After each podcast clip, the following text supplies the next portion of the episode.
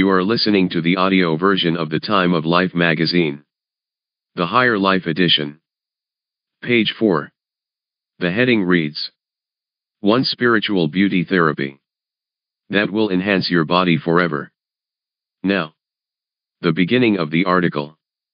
Once a boy was taught by his teachers that eating fruits would make his body shine.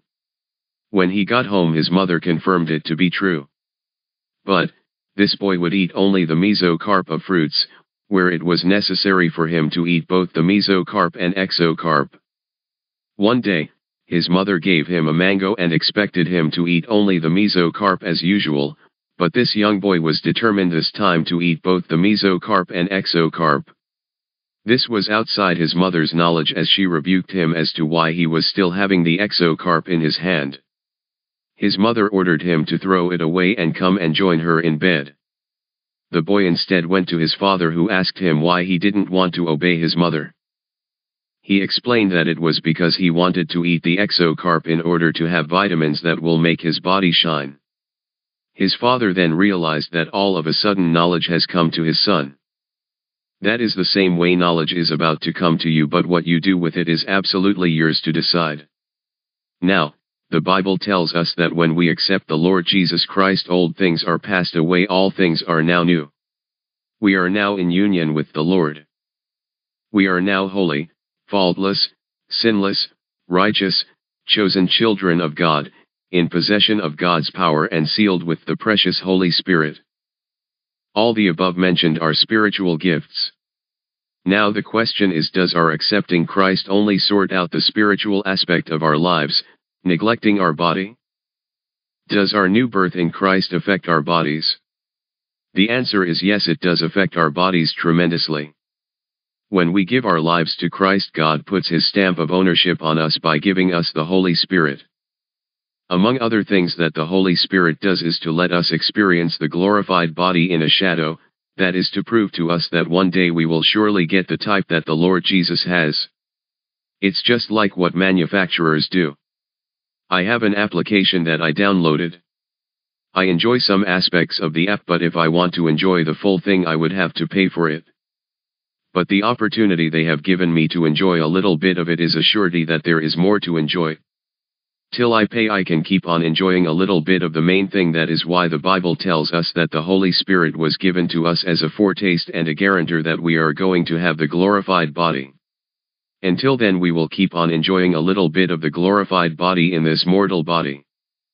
Ephesians 1 from 13 to 14 says in him you also, when you heard the word of truth, the gospel of your salvation, and believed in him, were sealed with the promised Holy Spirit, who is the guarantee of our inheritance until we acquire possession of it, to the praise of his glory.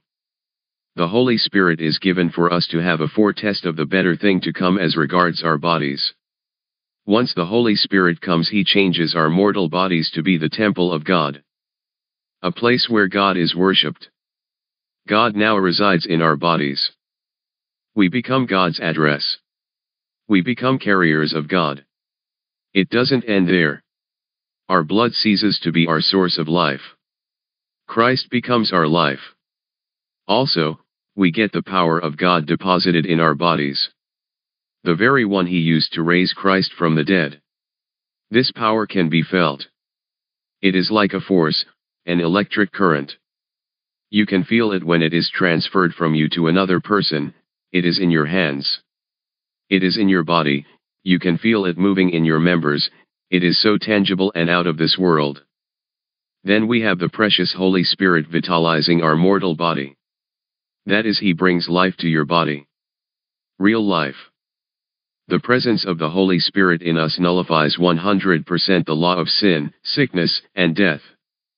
We are to only die when our assignment is over or when we get satisfied with life. But we are never to get sick as we pursue our divine assignment. Does this sound like a foretest of the glorified body that the Lord has promised us? The answer is yes.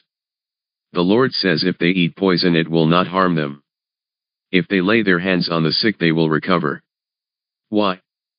Because they are having the glorified body. A foretest of the main thing to come. A body in which the Holy Spirit dwells is already glorified in the sense that it is not like the regular human body. But are you going to die? Yes, one day we all will. Death is 100% at work in us just as the law of the Spirit of life in Christ Jesus is 100% at work in us. It is appointed unto man to die once and then the judgment.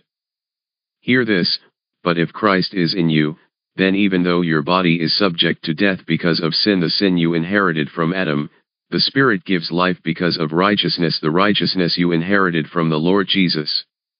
And if the Spirit of him who raised Jesus from the dead is living in you, he who raised Christ from the dead will also give life to your mortal bodies because of his Spirit who lives in you.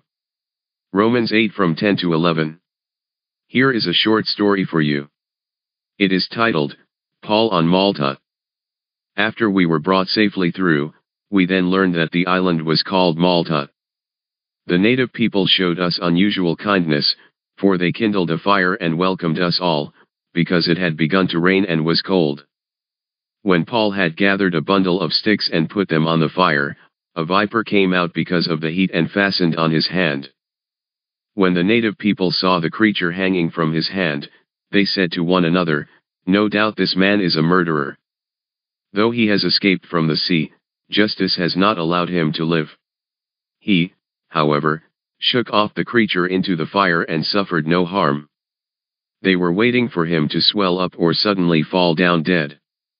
But when they had waited a long time and saw no misfortune come to him, they changed their minds and said that he was a god.